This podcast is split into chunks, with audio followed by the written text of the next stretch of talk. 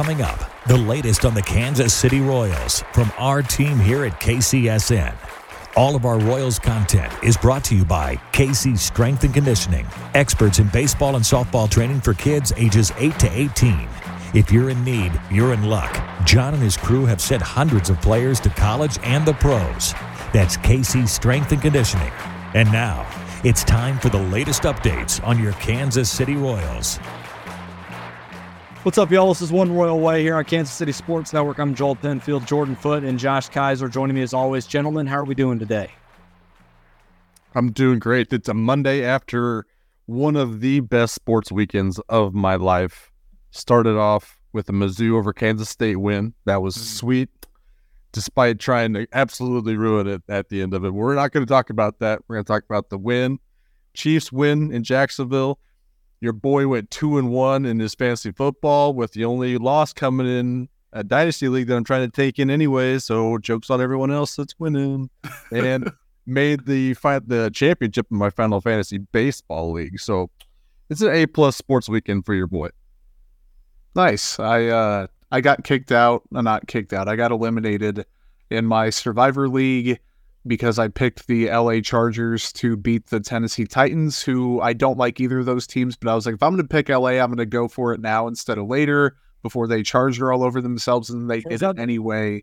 They have expedited the chargering this year. Yeah. And I was like, maybe they'll wait. And they did not wait. So I'm officially out after two weeks. But I also had a losing record in fantasy football, and the Rams lost after competing at least against the 49ers. So um, not the best sports weekend for me, but it was still good. And I'm happy to be back.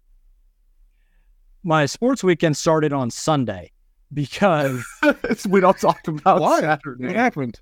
What happened to Saturday? what I witnessed in Stillwater, Oklahoma on Saturday night was an affront to God in every football fan, anyone that enjoys Oklahoma State football. It was one of the worst that like worst Oklahoma State sporting events I've ever seen. And I was in Manhattan to watch them lose 48 nothing last year. This was worse. That's They rough. paid South Alabama $300,000 to come in and kick the piss out of them in their own stadium. It I'm sorry, buddy. horrible. On the bright side, I did shoot an 81 at a Lakeside Memorial Course like, golf course there in Stillwater, so I at least had that going for me on Saturday morning. But other than that, man, that was that was rough. We got to see the Royals take a series against the Astros. Hey, too. There you go. yeah, yeah what? a- How about that, man? Like we saw. Well, I think we talked a little bit about it last week. Like, oh, they're playing the Astros. Oh shit. But- Yeah. and it's so funny because the the the Astros in their last two series lost two out of three to the A's, and then lost two out of three to the Royals. Mm-hmm. That's a rough stretch there. That's how you lose a playoff spot.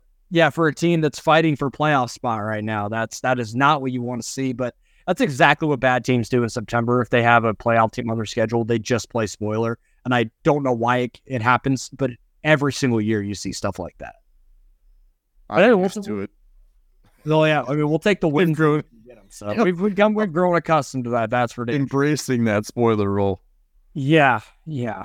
But, you know, we only got a couple weeks left. Uh, only a few episodes left, which is wild. We've been doing this for, for almost six months now. But we appreciate everybody uh, still tuning in here in the, in the middle of football season. Uh, we can't thank Kansas City Strength and Conditioning enough for sponsoring this show, Day One supporters here at KCSN. Be sure to check them out if you have a baseball or softball player in the area that needs a place to train. It's one of the best in the Kansas City area for that for our weekly thoughts here, I'll start us off. Um, we all get to news at the kind of some of the news and notes after this. But one thing I noticed is Bobby Witt Jr. has kind of gotten back on a heater uh, over the last 10 days or so. He had a stretch at the beginning of the month that, that was kind of rough after really two months of high level baseball in July and August. It kind of came back to earth a little bit. He's picked right back up. And one thing I thought was interesting, he's walking 9% since the calendar turn to September. He has obviously not been a high walk guy uh, but starting to see the ball a little bit better. And I think it's it's some of what I talked about at the beginning of August that some of it is he, I think he's beginning to realize dudes are terrified to pitch to him, and it, it's starting to get to that point. And he's a lot of times he's walking, and then it's it's turning into a double because he's stealing second immediately. The stolen base numbers are really starting to come back for him. He's got 48 now, I believe. uh, which is just an insane number. And, Bonkers. you know, he's one one away from from 30 home runs. So he he will have the first 30-30 season in Royals history, and it might be close to a 30-50, which Yeah. is just remarkable. The other thing I thought was interesting when looking at his numbers, since the the line of demarcation that I've used really for Bobby Witt Jr. is the walk off grand slam on uh, July 28th, but since that day, he's striking out less than 13% of the time. So he is doing all of this damage at the plate, both power, contact, speed, everything, and he's cutting his strikeout rate. In modern baseball, that is incredible because so many guys are willing to sacrifice some of the strikeouts for the power. And he's not doing that. He's finding a way to do the inverse, which is very uncommon. And I think it speaks to a lot of what he's able to do as a young hitter. And if he's just now scratching the surface and he manages to be a guy that strikes out around 15 to 17%, he gets that walk rate up to about 8%. It doesn't have to be substantial for him. I mean, that's 30 50 might be scratching the surface for what he's able to do. Um, Yeah. It's been really impressive to see what he's been able to do down the stretch. Well, and even in the month of August, he walked just under seven percent of the time, which is an improvement over his season numbers. And he walked or he struck out ten point eight percent of the time, and it's all with the it's three hundred always- three BABIP. So like he Yeah. he's not running into a ton of luck. He's just genuinely putting together good at bats, putting the bat on the ball, tapping into the raw power, using his athleticism, and making better decisions at the plate. And when you add on on top of that, pitchers getting scared of him and realizing, oh shit, like this guy's arrived now. He's actually good. Um, he actually you can't just throw fastballs to him and hope that he can't catch up to him and realize that it's a fastball. Um, he's been he's been damn good, and like I've been kind of waiting for the other shoe to drop with him, as I do with pretty much every member of the Kansas City Royals organization. It really hasn't. Like he's just been objectively awesome for the better part of two months now, which um, really three months, which is pretty crazy um, for him and pretty crazy for the Royals. So even if they don't have a star level player outside of him, he has pretty much established himself right now as that caliber player. which is probably the most important thing that happened this season. It's absolutely, you know, progression on his part, and that needed to happen. We came into this year saying that Bobby Witt Jr. is the most important player on this team to this organization since George Brett. I mean, over the last two decades potentially. So they need him to hit. Um, they and he has ascended to what we kind of think and what we had heard to expect about Bobby Witt Jr. and his progression and development to that point is the most important thing that happened this year. The other part about that, Joel, is like the the rise in average and the lower of the uh, the K rate didn't sacrifice any of his power either. He was still hitting for plenty of power, still hitting those extra base hits, even with the speed still. But um, it's just been very impressive that he's been able to do that, make that transition. And yeah, I hope we're uh, only scratching the surface for him for sure. He's currently at 5.5 fWAR, which may, puts him ninth in all of Major League Baseball. Where is he in the AL? Among AL, he is one, two, Shohei. fifth. He's fifth. Okay. What's they the DPI picks? Three, So- three, top three voting. Yeah. And well, MVP, like finalists are um top three, and I think the MVP voting goes up to 20. I bet he ends up in that probably that eight to 10 range MVP voting. Shohei's going to win it. So it's just a matter of, okay, we're going to, let's figure out two through 20. Um, but I, just looking at this, it's kind of wild too. Corey Seager have, is posting a six win season with 107 games played. Absolutely bonkers. That is Um, that is that's insane. Um, moving on to just some news and notes, really quick. The drop today, there was a pretty significant roster transaction. Uh, Brad Keller and Brady Singer are done for the season. Uh, I think they called it lower lumbar tightness, so back tightness for Brady Singer. That explains some of the the velocity dip. They didn't seem concerned about being an arm issue, which is a good thing. So hopefully he's just able to rest and and come back next year. The Brad Keller thing sucks because it's a 60 day and it is symptoms of thoracic outlet syndrome, which he developed earlier in the season, which was one of the major setbacks he had. I think he only threw one game since coming back. The thing about thoracic outlet is that could be a career ender, like as we know it. So that is just the one thing that is is the one of the worst things that happened for the Royals this year and for Brad Keller. He was in a contract year. It looked like he made some significant improvements. Was probably going to find his way to a maybe a one year, or a multi year contract, if not with the Royals, with another team. And it just went to hell for him so fast. The walks came back, clearly had some issues, and it was the shoulder and thoracic outlet. Hopefully, he's able to rehab and come back. And yeah, it, it's probably not going to be for the Royals, but just I want to. I hope he gets back on a big league mound because it would. I would hate to see a career end like this for for Brad. Yeah. I wonder if they do a deal like they did with Brents, like the two year deal. You rehab I was gonna bring that up. and we'll see where The you are. See the differences though. Guy is much easier in to come back from TJ than it is thoracic outlet. Yeah. True. We've seen Yeah. like Matt Harvey had thoracic outlet syndrome.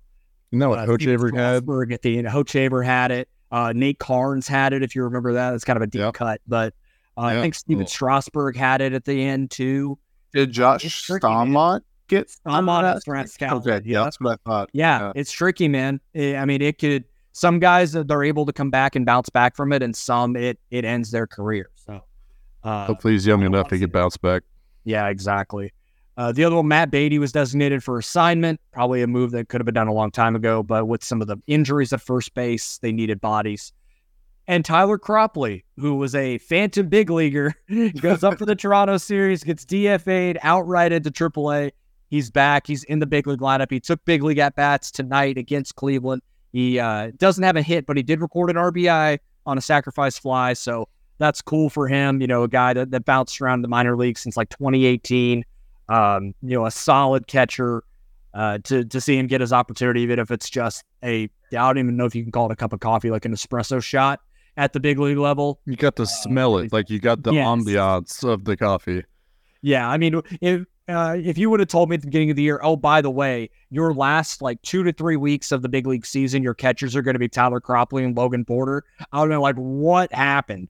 Um, but uh, yeah, also Salvador Perez went on the seven day IL with uh, concussion like symptoms. I don't think he actually has a concussion. I think this is really just a dude, go sit down because you're getting your ass beat behind the plate. Like, please just just shut it down. We don't need to risk further injury uh, for Salvi, which sucks that basically it probably will end the season. I don't think we're going to see Salvi uh, over these next couple of weeks, but uh, Give me, And I- give me more Logan Porter at bats. Give him. Hey, you know, I need them all. shout out to that guy, man. Yeah. Like, and there, I think it was the lineup on, might have been on Sunday.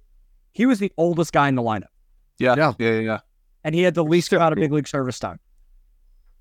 That's crazy to think that that's where they are. Especially, yeah. I mean, they've got like Dairon Blanco, and they've got guys that Darren Blanco That was are- 30. Right. Yeah. So it, it is interesting, but it is kind of, I mean, that's where you would expect to be at this point, right? That's what. Hopefully that doesn't get clipped. There will be a, uh certain somebody that Oh boy. takes. Oh, we don't have to talk about all that. Yeah, Dairon Um, Blanco, you're the, you're the greatest. Love you, Dairon. I uh, I'm I'm gonna go through a a shit ton of numbers and kind of tee Josh up for something because like my my final point is centered around it. Um, so I just checked in on some Royals like savant rankings as a team. Um, power stats, the good third in line drive rate, sixth in hard hit rate, tenth in expected slugging, tenth in average exit velos. Like they're hitting the ball hard. The bad is their actual slugging percentage is twenty second. They're 26th in home runs. Part of that, obviously, playing at Kauffman. Um, the batting general stats, there's a giant discrepancy. They're eighth in expected batting average. They are 21st in ex- uh, actual. And then 28th in OBP, 29th in walks. So, like, the offense, we're going to touch on this here in a second. Not great in terms of team rankings overall.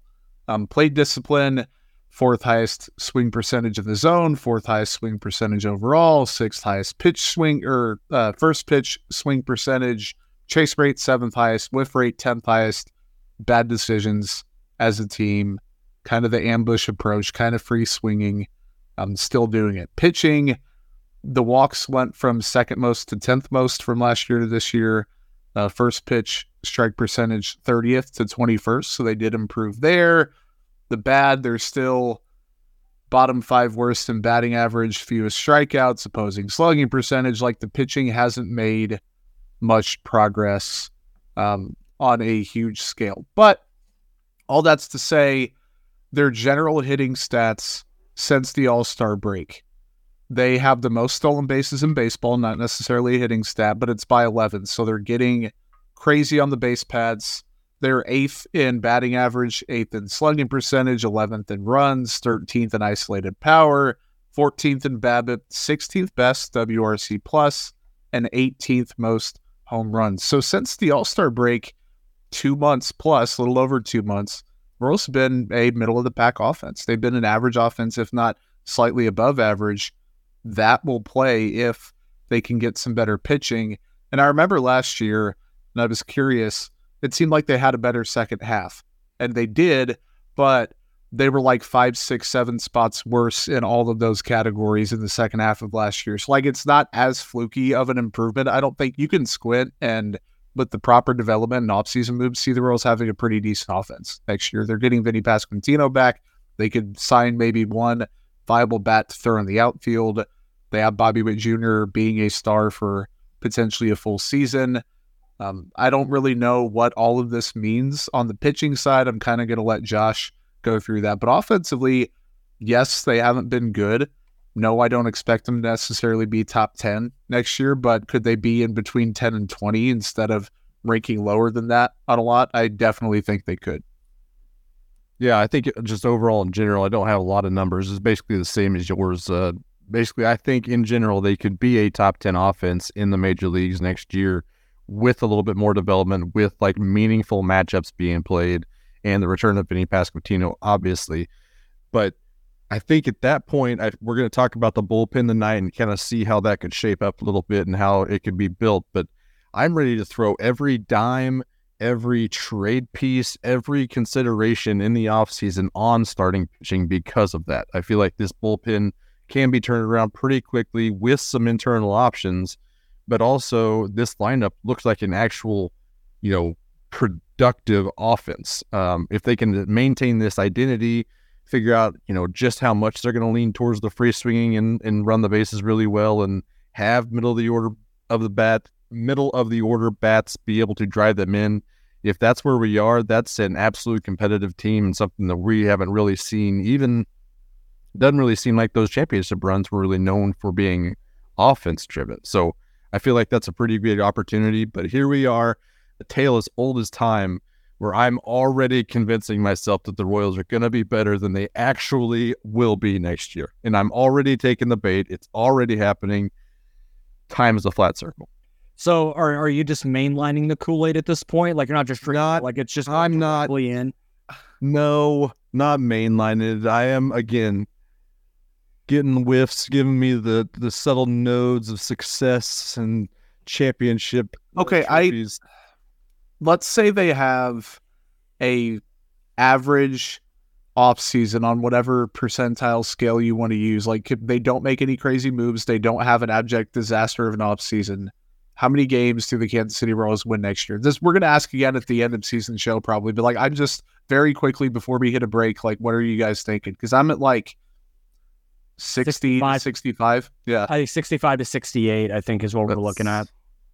I think that is the linear uh upward Development path. Yeah, yeah. Yeah. Um that's basically where I feel. I was probably gonna be probably probably closer to seventy, but it's somewhere between sixty five and seventy in my head. I dig it. Yeah, I mean that that basically I think is more of the, in line with like the 50th percentile outcome, like the most realistic without like an unprecedentedly bad April and May. They probably can get there just fine. Um, we just hope that uh, you know they don't have that type of situation where we have Do you think if they did spend anything on like a let's say a B tier starting pitcher, just one, and then your usual your usual thing, do you think that that goes up at all, or is it more you know what is that what is that signing really going to be without knowing what is I guess there it- now? it depends on how they're going to divvy up the rotation. Like, are you is Cole Ragans your ace? I think if that's the case, and they get it like He shouldn't uh, be, but he will be.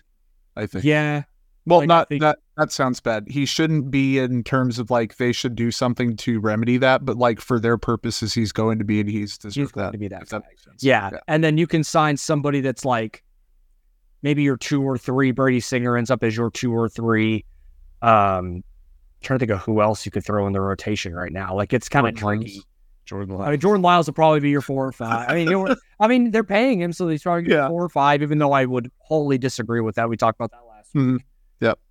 I and think Lynch will. tier- If, Lynch is probably end there. the Four, Yeah. and then you're filling one more spot with maybe a, a non-roster invite that you know, either that or like an on Zerpa with a full on season Zerpa, Marsh, We're talk about it here. Veneziano. or something like Yeah. that. I don't know. I They mean, keep do, they keep doing what they're doing. I mean, they're piecemealing that fifth and really the fourth rotation. Yeah. every time. I mean, it could so truly be a four-man rotation with an opener and a bulk, and I think that that might be fine. Like I it could be a scenario where like we'll we'll talk a little bit more about the bullpen, but like Steven Cruz as an opener with Yep. Jordan Lyles, face the lineup twice, turn it over and go. Yeah, if that that's your could- I mean, fifth that spot, that's solid. Yeah. I think that's real solid. Yeah, like I think that could be a scenario where we see that. I've liked the way that they've utilized the opener this year, and it Yeah. hasn't really blown up on them too often. So I think just I think finding the right combination of guys. They've had so many injuries; they've had to do it more than they probably want to. But if they wanted to basically turn it into a turn in the rotation, it could work that way. Do you remember that I'd time with under previous management where it's like, can we have an opener, please? Can Yeah. we?" And then and the Q's like, we'll give you one on Wednesday, we'll give you one on Thursday. And guess what? Monday, here they come again. Yeah. I mean, they've had so many damn injuries to the rotation. They've had to. Hmm. Like, oh, and one other thing I forgot to mention earlier before we break uh, the two roster uh, guys that came in for Brady Singer and Brad Keller, Anthony Veneziano and John Bowlan. Congrats to those guys. We're going to see those guys in a limited sample, and maybe they factor into the rotation and bullpen next year, too. And we're going to talk about that right after this. Thanks for listening to KC Sports Network. Make sure you download our new app. Find it on the App Store or Google Play. Just search KC Sports Network. The best way to learn a language? Immersion. Living where the language is spoken and using it every day. But if that's not in the cards this year, you can still learn a language the second best way, and that's with Babbel. Be a better you in 2024 with Babbel, the science-backed language learning app that actually works. Don't pay hundreds of dollars for private tutors or waste hours on apps that don't really help you speak the language. Babbel's quick 10-minute lessons are handcrafted by over 200 language experts and help you start speaking a new language in as little as 3 weeks. Babbel's designed by real people for real conversations, and their tips and tools are approachable, accessible, rooted in real-life situations and delivered with conversation-based teaching so you're ready to practice what you've learned in the real world. Here's a special limited time deal for our listeners. Right now, get up to 60% off your Babbel subscription at babbel.com slash bluewire. That's 60% off at babbel.com slash bluewire, spelled B-A-B-B-E-L dot com slash bluewire. Rules and restrictions apply. We're driven by the search for better. But when it comes to hiring, the best way to search for a candidate isn't to search at all. Don't search match with Indeed. Indeed is your matching and hiring platform with over 350 million global monthly visitors, according to Indeed data, and a matching engine that helps you find quality candidates fast. Ditch the busy work. Use Indeed for scheduling, screening, and messaging so you can connect with candidates faster. Leveraging over 140 million qualifications and preferences every day, Indeed's matching engine is constantly learning from your preferences, so the more you use Indeed, the better it gets. Join more than 3.5 million businesses worldwide that use Indeed to hire great talent fast. And listeners of this show will get a $75 sponsored job credit to get your jobs more visibility at Indeed.com slash BlueWire. Just go to Indeed.com slash BlueWire right now and support our show by saying that you heard about Indeed on this podcast. That's Indeed.com slash BlueWire. Terms and conditions apply. Need to hire? You need Indeed. hit that like button, hit that subscribe button on Spotify, Apple Podcasts, and YouTube. We appreciate you guys hanging with us. So we're going to try and do our best with two weeks left in the big league season to look at how is how are we going to build the bullpen in 2024. Um, that would imply seven, you know, seven, eight spots. I think I think it's eight because of the the Yep. 26 man. So where do you guys think internally who should be penciled in right now? Because there's going to be guys that are already in right now that I think have as generally as you can say it, I think earned a spot. Shut up, Jordan. Um, You're gonna. I was gonna say, man, fire everyone. And No, I, I've got I've got three names that I think I would definitely put in the bullpen next year. Then I've got three with a question mark in parentheses. So I've potentially got six guys that like I would not think would be terrible decisions to put in the Kansas City Royals 2024 bullpen. Then I've got like five more, six more, seven more that um, is one big shrug emoji. So I'm not I'm not completely out on everybody, but yeah, the list is not very long for me, I don't think. So the names that come to mind for me, at least right now, are I know it's been a rough since the deadline, but Carl, I think Carlos Hernandez is going to be in there. Yeah. Yeah. James McArthur, I think, has actually solidified himself fairly decently. So if you look at the season long numbers in the full 16 and two thirds innings that he's pitched, it's a 6.48 ERA with a 3.92 FIP.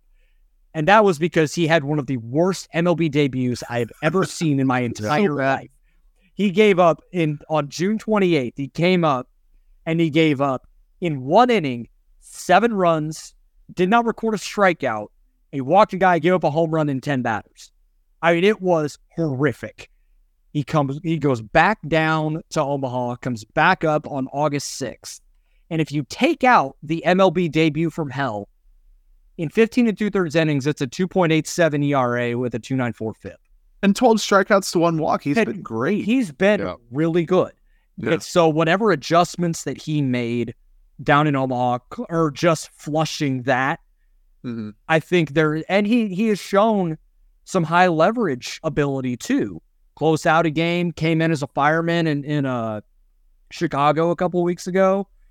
Like I think there's something there with him. Clearly they they saw something with him when they traded for him mid-season and it's coming to fruition at least right now. I know it was a small sample, but I think John McMillon showed the best back end stuff in this bullpen. Uh, hopefully, he gets to get a couple more, um, a couple more outings before the season's over. Once maybe Omaha's season ends. Who else are you, are you guys thinking?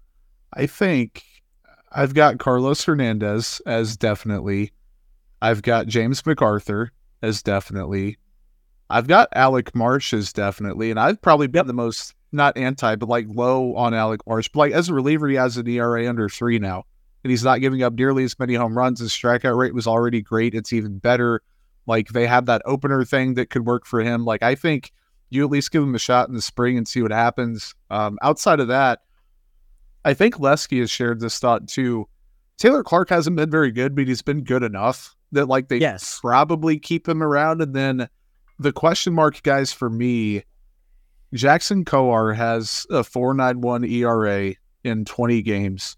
Um, since he came back up on August 17th, though, he's given up 12 hits, six runs, 14 strikeouts in 14 innings with a 3.86 ERA. Like I was listening to Vern's pregame show literally on Tuesdays, we're recording this. He just seems to get it in terms of the adjustments he's been making. Like he's been tinkering with a bunch of shit, so I'm not going to completely get wrapped up in the results. The raw stuff is still too good. The draft profile is still technically intact. Where um, I would lean, he makes it. Um, I would personally keep him in the bullpen and at least give him a shot. And then we brought up Zerpa. He is my sixth and the third guy that has a, uh question mark. So that's my list of six. You guys basically hit the same guys. I got some nuggets on these guys though. Um, John McMillon struck out at least two guys while walking zero in all four of his appearances this uh, this year, which was awesome. Uh, Jason McArthur, since his call up in September, nine and two thirds, two point nine eight xFIP, one base runner in that time, uh, and that includes tonight. Which, as we're talking around talking about him, Anne Rogers tweeted, and I quote, "James McArthur is a dude." Holy smokes! So I had to go find out why. Well, Carlos Hernandez is a massive problem still, but he basically struck out Jose Ramirez with a but runners on. Not sure what the situation was, but it's hard enough to strike out uh, Jose Ramirez. And He's stri- the ultimate royal killer. yes, yep. Um, and then struck out Kole Calhoun and Ramon Laureano uh, to end the eighth and preserve a seven to six lead. So he is apparently a dude in Anne Rogers' eyes. I also had Carlos Hernandez stuff still is there. Steven Cruz, I have is uh, in. He has no runs surrendered in five of his six appearances, which is massive. So that's awesome. Walk rate is low. Command will always be an issue with Steven Cruz, uh, but right now he's keeping the low. And Austin Cox is also in my bullpen because he's my best friend. He's come back from a torn ACL though. And partially torn MCL. But like When by he's re- mid-season, he'll be in that that picture. Right. What? Why is so? Is it torn officially? Because Yeah, it was a full tear. that's Yeah. what I thought. And Fangraphs has it as a sprained knee. I was like, I'm pretty sure It's it's just- just torn. somebody missed missed the news cycle. I I think like Cruz is in there. Um, Collin Snider technically could be, but I just Yeah, embarrassed with him. Like he's in the next Tucker Davidson technically could be around. Dylan Oh. Coleman is still in the think Dylan- organization, but like Dylan Coleman is going to get yeah. No, Dylan Coleman this spring will tell us a lot. yeah. Like if he if he shoves in the spring, he's going to be in the bullpen. But if it's So- still a lot of the same issues, I think they're either going to cut bait or he's just going to end up in Omaha. What do you guys think about Anthony Veneziano if he shows That was the one name I was going to bring up. Yeah. Yeah. I'd say yes. And Somewhere Bowlan, in the pitching Bowlan's staff another- and Bowlan. Yeah. Yeah, in the staff, yes. And what's I going to be interesting about a lot of these guys is I think there is a lot of potential with these guys to mix and match openers and bulk guys. Yep. Because a lot of them can give you that quality. Because like Steven Cruz, I, tonight notwithstanding with the four mm-hmm. walks, his other opener appearance was disgusting. Like he, he looks the part with that type of role, or you know seventh, eighth inning.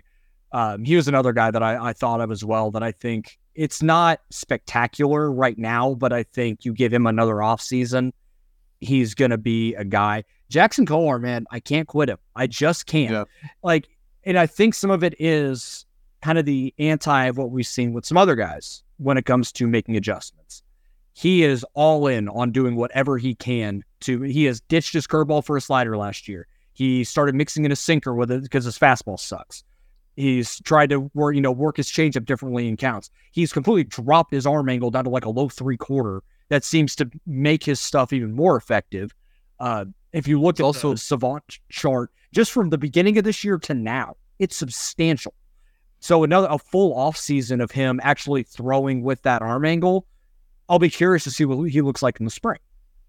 I think he's also Jordan. I think you mentioned it, and Joel, you mentioned it too. But he's tinkering with a lot of things, and that is also including his pitch usage. Yeah. Yeah, his last few starts have been way more uh, predominantly change as a primary pitch. Uh, he has a very good changeup. Obviously, I think Hudler calls it a screwball all the time, but Mhm. uh, very good changeup, and he's starting to kind of lean on it a little bit more. The metrics aren't aren't great, but the fact that he's kind of going to that a little bit more, his K rate is pretty much the same since he get got the call up, and that's when the adjustments kind of really started to take shape. Um, walk percentage is a little bit up, but his ground ball percentage is up like ten percent. So Yeah. it makes a lot of sense if you're starting to throw a lot of you know down downward motion balls. It's going to get more ground balls. So it's good that he's good to see he's having any success at all. But yeah, for sure two names that I thought that we can't forget about Taylor Hearn. Just Mhm. going to keep bringing his name up. Maybe. Nine, yeah, yeah. I know. I can see it. Yeah. Since the demotion, nine appearances, 12 innings pitched, a 29.6% K rate, and a 452 BABIP. You'll know what to do with that. That's very high. but he's only he's only surrendered one error run in those appearances. So keeping keeping runners from scoring is not just you know a stat, but it's also an ability as well. Jake Brentz is going to be coming off of. I mean, he's coming off of TJ. He was Yep. he had two and two thirds of uh, live bullets being you know pitched to this year. So he is kind of making his way back, and I think he's got the inside track on a bullpen slot next year too. So uh, Jake Brentz could definitely be in. Another name that I kind of uh, speaking of Steven Cruz, Evan Sisk kind of ended the year in Omaha pretty well. He didn't have very good overall numbers, but I would be um, curious to see what he looks like here in spring training as well. I think he could definitely be in the mix. A uh, quick note from Annie. She tweeted in eight scoreless appearances since being recalled on September 1st. Arthur, sorry, McArthur, has retired 31 of 32 batters he's faced. He came into the eighth with a one run lead, runners on second and third, no outs, and he struck out all three batters. So he's just been, as the kids would say, him since Yep. he's been coming back up. Like he, who knows how long it's going to last. Obviously, this level won't. Um, but the Royals might have found something special in him. So I, I'm with you guys. He, he deserves to be in that uh, picture for sure. He just got the pitching ninja treatment too with uh, the gif of Yeah. strikeouts. And that curveball is as advertised. Holy Mm. hell. Yeah. Uh, some external names, uh, just if the Royals do want to go and kind of doing a Aroldis Chapman sort of thing, like a one year, Yeah. and and either you know if they're they ultimately they magically are good, then you have a guy in the back end, or you just flip them at the deadline and do your next Cole Ragans steal. I mean, they're they're not going to get some of these guys on the upper end, but like an Andrew Chafin could be kind of Yeah. interesting as a lefty. He's bounced around a bunch, but has always you know been pretty effective. Kirby Yates could actually be an interesting one. He's you know he's in his mid thirties, really resurrected his career this year after a few years off with injury, uh, but kind of has gotten back to that 2019, 2018 uh, San Diego Padres year with the Braves. It's a club option, so I don't know if they'll bring him back, but if he's available, that might be a move that I would make. Jose Leclerc, it's another club option, but he's been a guy that's closed out a lot of games in his career, and maybe a change of scenery uh, could work for him because he's been kind of up and down. Uh, Matt Moore, Mhm. quietly been one of the better relievers in baseball for the last couple of years with uh, with the Angels and the Rangers, and now I think he's going to go pitch for the Marlins. Maybe you could go and get him as a lefty option. So there- are names there that I think are within reason for the Royals if they want to go and as they have all of these young dudes or guys that are super inconsistent, getting a veteran in there that uh, you know what you're going to get pretty much every single day, uh, I think goes a long way for for this team. I um I've got a few that you didn't bring up. Nick Martinez, they have a club option for Oh, yeah, $60 that's- million. Then if it gets and he had- I think his is eight. But he's had a pretty decent year, three seven three ERA. Uh I think Josh and I on one of the shows you weren't here for brought up Michael Fulmer as like Yeah, an early that's another good one. age free agent, obviously. Um could eat up some innings. Archie Bradley would be like the buy low of all buy low candidates, has had a disastrous year. Um, Jordan Hicks has been pretty good, so maybe pricing himself out of whatever range they'd be going for. Um, Brad Hand has been bad this year, but great before this year. Mutual option for seven million. I would assume the club doesn't pick that up, and it would not be mutually agreed upon.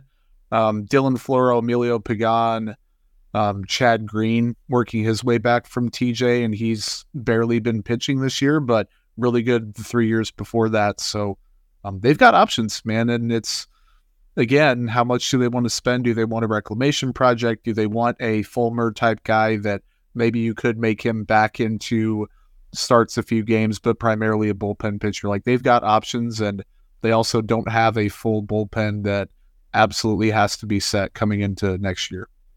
And another name on this list too is Ryne Stanek, who has some familiarity with Q from his time in Tampa, and he was the guy that really made the opener a thing for them. So he has that plus a lot of time in high leverage situations for Houston over the last couple of years.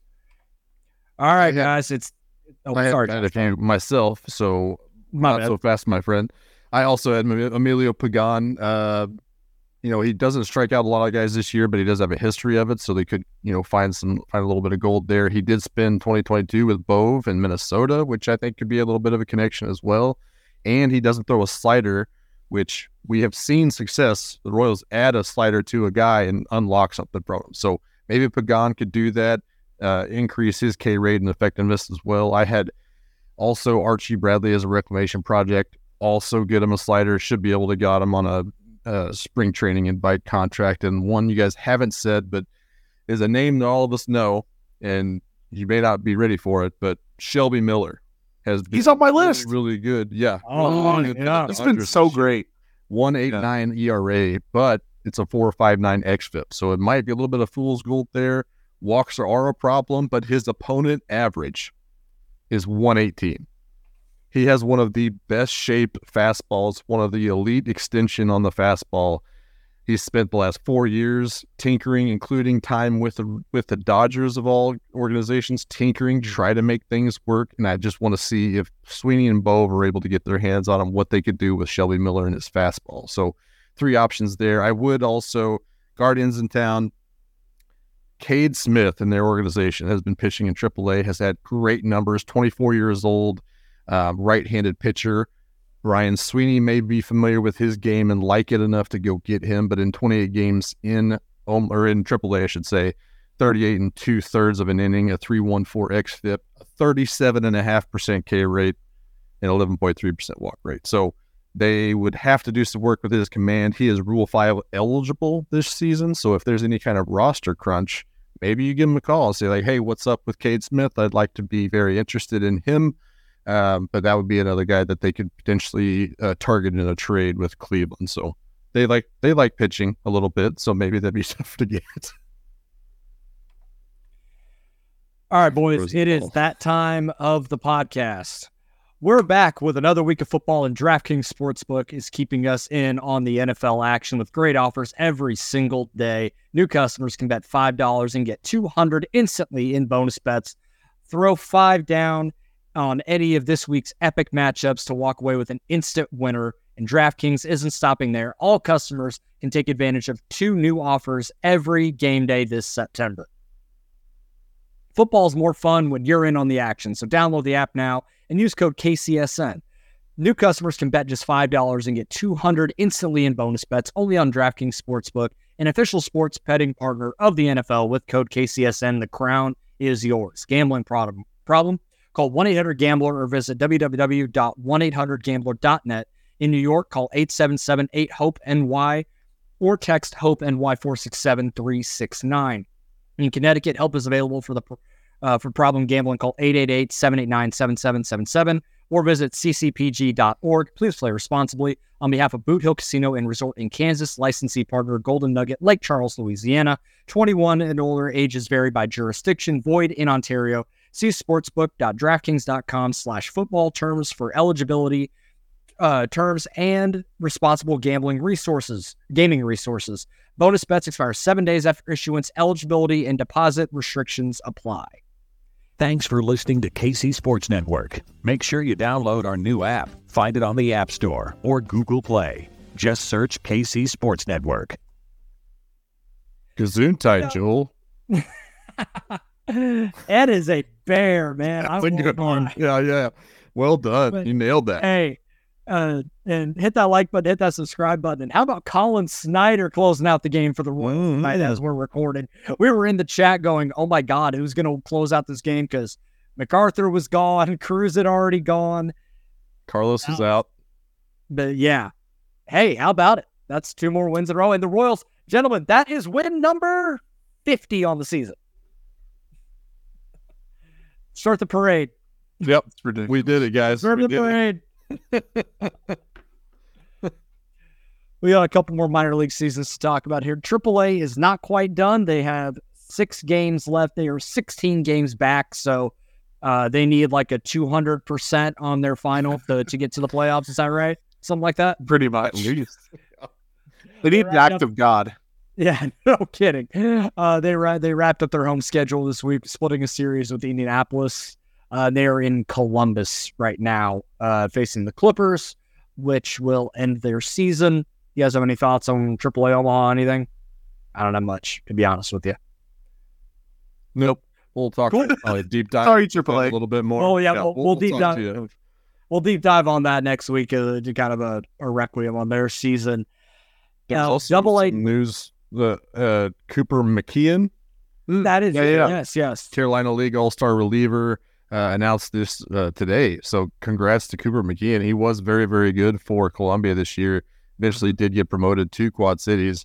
Um, but yeah, a shout out to Cooper McKeon for his honors of being a Carolina League All Star reliever. Yeah, he kind of flew under the radar this yeah. year a little bit. Now it, it was pretty rough when he got to Quad Cities, but in 31 games for uh, for Columbia this year, 1.08 ERA, 53 strikeouts and 50 innings, only 10 walks. Uh, so definitely a name to watch for next year if he's able to replicate some of that after a pretty rough go there in uh, in Quad Cities to to start out. But you know, it is what it is. Sometimes those promotions are not as seamless. Uh, but there are a couple of guys that uh, pitched in Northwest Arkansas this year that went for that shoved in high A and got to double A and pretty much did the exact same thing. And uh, Mason Barnett, I believe he was named the Baseball America Player of the Year in the Royals organization. So uh, shout out to him. I'll, I'll, read his stats here in just a second once I get him pull up. So he 114 and two thirds innings between uh, high A and double A this year, 137 strikeouts in those innings. Uh, was really good at, at both levels. Um, a name that when the Royals took him, felt like he could be a mid rotation type guy. And I think he proved that this year. And if he starts the year in double A and, and, replicates this, we could be talking about him around this time next year uh, as a guy that could get a cup of coffee at the end of 2024 for Kansas City. Uh, it's really nice to see that it, as a testament to some of the changes they made on the development side of, with pitching. And it's it's good to see to have at least a couple of guys uh, that are pitchers that we can feel pretty good about moving into the to next year. Yeah, the other guy you kind of mentioned having success after promotion was Chandler Champlain. Uh, 14 starts in Northwest Arkansas, but a 3.82 ERA, 21% K rate, and an 8.3% walk rate. Um, kind of took some steps forward at a rough start and uh, really kind of turned it around in order to you know finish the year out uh, pretty strong. Um, so it's a shout out to Chandler Champlain for being one of the high points there in Northwest Arkansas. Not to be confused, and I cannot keep doing this, Northwest Arkansas. I'm going to need you to separate these two, but him and Christian Chamberlain, they just need yep. to be on different rosters because by God, I cannot. I did this with with uh, Nate Eaton and Jake Means for some reason the last few years, and now it's turned to uh, to Champlain and Chamberlain. So uh, but yeah, it, was kind of good to see some uh, some success, and those guys are definitely two that we could point at to be you know examples of the how this organization could be moving forward with pitching development. Yeah, no, hundred percent. And I really the only pitching high point I had for Double A was Veneziano, and he was only there for eight starts, but he he was too good. Two one three ERA. He wasn't walking anyone. He was striking out a ton. Um, he got promoted twice over the course of the season from there, which was good for him. He uh is going to potentially get some work in um, to close out the season. I, I think really next year he is a part of the big league team. It's not going to be he spends two months down and then comes up. Like he should be pretty early on having some um, reps, not necessarily success. We'll see how that goes. But um, Tyler Tolbert, from a hitting perspective, I think I talked about him either last week or the week before. Um, 10 home runs, 10 triples, 50 RBIs, 50 stolen bases, really round numbers for him, which I absolutely love. Easier for me to jot down. 99 WRC plus in 126 games. We've talked about him as a Jarrod Dyson type light where he comes up and steals some bases as a defensive replacement, stuff like that. Um, that is kind of reaching for uh, high points for double A just because guys come through quickly or they come up from triple A, Just one of those things. So one of the guys that I I'm still kind of intrigued with because I like the the skill set and the tools is Peyton Wilson. Can play a little middle infield, can play some center field. He had a 108 WRC plus in Double A this year. Is 23 years old. Uh, played essentially a full season this year, the 128 games. The power really didn't come around for him but still slugged 411. So a lot of, I think he had 30 some odd doubles in there. That's more where his power is going to be from. But if he's able to get back to what he did in high A, where he had 14 homers in 88 games, if he can get into that, like into that double digit range, he probably can be a, he's a switch hitter too, I'm pretty sure. So there is like a super utility type role in here, switch hitter. Like there's a lot, like it's a profile the Royals like. So I could see him finding a way, you know, to get a cup of coffee in the big leagues because of the positional versatility. He's got a decent bat to ball. He's, you know, a decent enough approach, walked about 10%. Well, he struck out 18%. He could his walk rate almost 7% this year, or strikeout rate 7% this year. If he can build back some power next year, I don't know. I don't think they'll send him back to to double A unless there's like a positional crunch at triple A. But if he gets back some power, he could be really intriguing next year. Yeah, he gives off gamer vibes, and that's Yes, not like I think that's- like it's yeah. not like a Nicky Lopez insult. We're like, oh yeah, this guy will never have any power. Ha ha. He's a gamer because he plays good defense. And his verse, There's at like, he least actually- some legitimate is. thump to speak of. Like it's sure, not yeah, yeah, like it, it's got, and this is probably It's a not bad one, anemic. I think- completely. No, it, I think it's more like an Andrew Benintendi type where the Mhm. power is a lot of line drive doubles in the gap, and you know he'll pump a few over the wall, but it's not. Not you're not going to be able to rely on a ton of power, but Mhm. I think there's enough juice in the swing to where you can see there is something there. Like there's some power to speak of, even if it's not legit home run power. You want to talk low points? Should we get some some harsh truths out there about? well, Sure. they're not done, but uh, uh, Beck Way just You I think so everybody-. Yeah, everybody expected a lot better from him. Six six seven ERA. He walked seven guys per nine, just over seven, seven point one two. Um, twenty eight games, seventeen starts. He, it was just a disaster for him. Uh, there's really no better way to describe it. Um, the the control and command just were not there for him. Not what many expected. I don't think any person was like, "Oh yeah, this guy's going to do exactly that." People had high hopes for him. Um, he did not deliver at the double A level. I think the we expected a little bit more out of Diego Hernandez too. Um, I know he was been on you know prospect radar list, only 22 years old. He was got he got hurt in the first day of spring training, right? That was him. Yeah, he was he dove for that ball and busted up his shoulder and come shoulder, till yeah. July. So that that do a number on anybody's hitting stats unless you're Bryce Harper for some reason.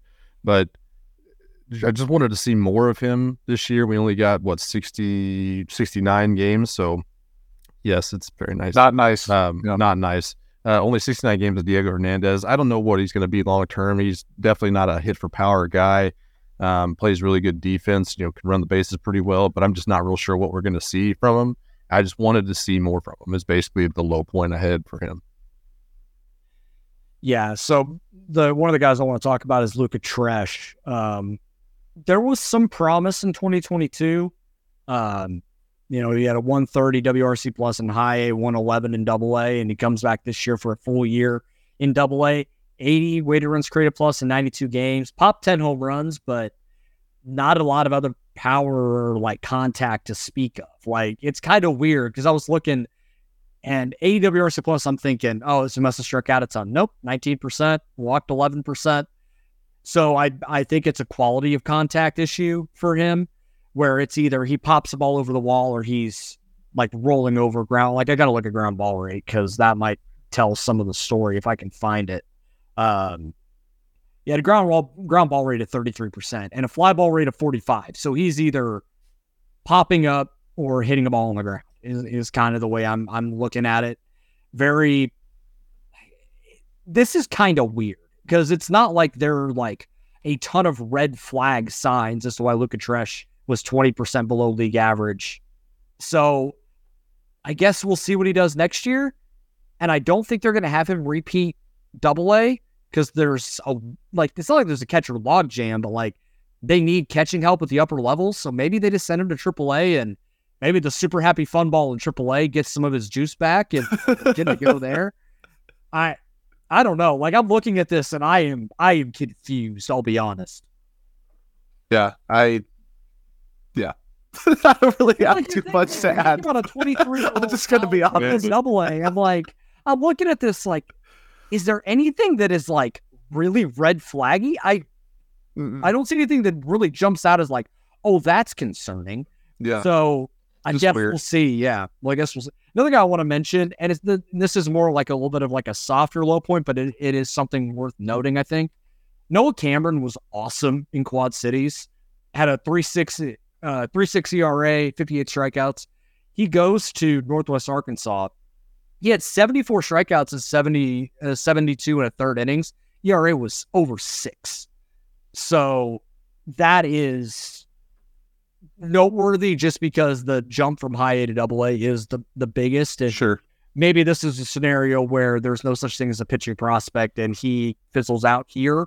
Um, he's, you know, not a, he's more in the mold of like a pie throwing lefty than like an Anthony Veneziano where it's into the upper 90s and, you know, there's some stuff to work with there. So he really has to rely on pinpoint command and getting some swings and misses outside the zone. I I hope that he rebounds next year because I bet he's going to repeat Double A, kind of like Veneziano did, where he really struggled there.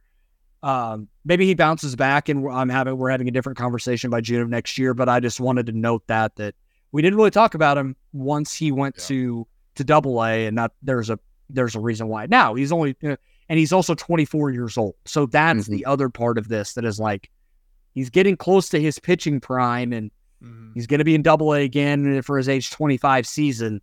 It gets a little dicey there. Speaking of catchers, shout out Tyler Cropley. Did get his first RBI. Yeah, his first hit. Yeah. So shout out to Tyler Cropley. Uh, and also, I'm looking at the gifts from Pitching Ninja for James McArthur, and the pitches he got those outs on are absolute filth. He he's pretty nasty. He he might be a dude. He might be a dude. Um, I have a it's not related to any of this at all, but I've been holding on to this question the entire podcast, and we're pretty much at the end. So I just have to ask if you guys had six weeks to like condition your arm and get your form figured out, you step up to a mound and you get three attempts to throw as hard as you can. How fast do you think you can throw? How hard can you throw? What would you max out at with six your fast? Weeks? Yeah. I bet I could get close to like 78 or 80 you think so? I man, I'd kill. So okay, do that. So at my athletic prime, when I was 18 years old, and about that's about 40 pounds ago too. Yeah. Um, I think I hit 77. Okay. So I got about 40 pounds more weight on me. Maybe yeah. that helps me get that extra couple miles an hour to 80. Okay. I will blow out my UCL in the process. Sure. I will throw 80 miles an hour you'll have the uptick in velocity right before the injury, just like exactly. guys get. I'm about 65% and uh, or about 65 miles an hour. I'm about 65% sure I'd get about 65 miles per hour. As a kid, as a youth, I could hit 63. Not a youth anymore, but I am a dad, and dad strength is not nothing. So I'm going to spend six weeks lifting my children and then studying all the biomechanics to shove around all this weight so it's maximum efficiency, and we're going to shove all that weight towards home plate and going to hit 63 miles an hour.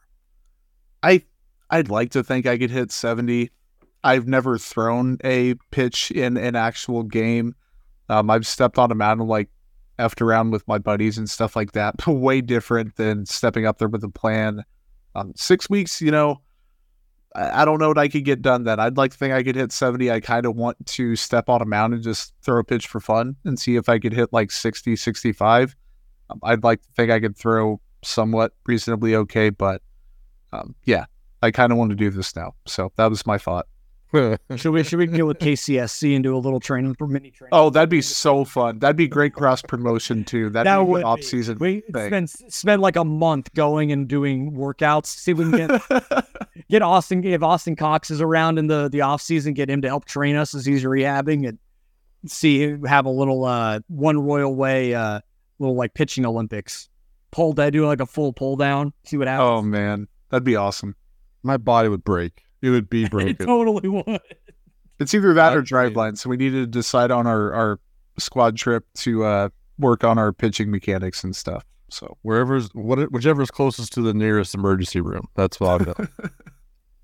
I guarantee that if we emailed Kyle Boddy and went, "Hey, for for shits and gigs, my buddies and I want to try and do a little competition. Can we work out for four weeks?" You go, "Yeah, probably.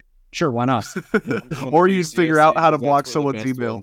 Best yeah. ones come from KCSC. True that. No doubt about it. Oh, absolutely. No, that would be that would be a ton of fun. We, we might need to make this happen if we can if we can pull it off.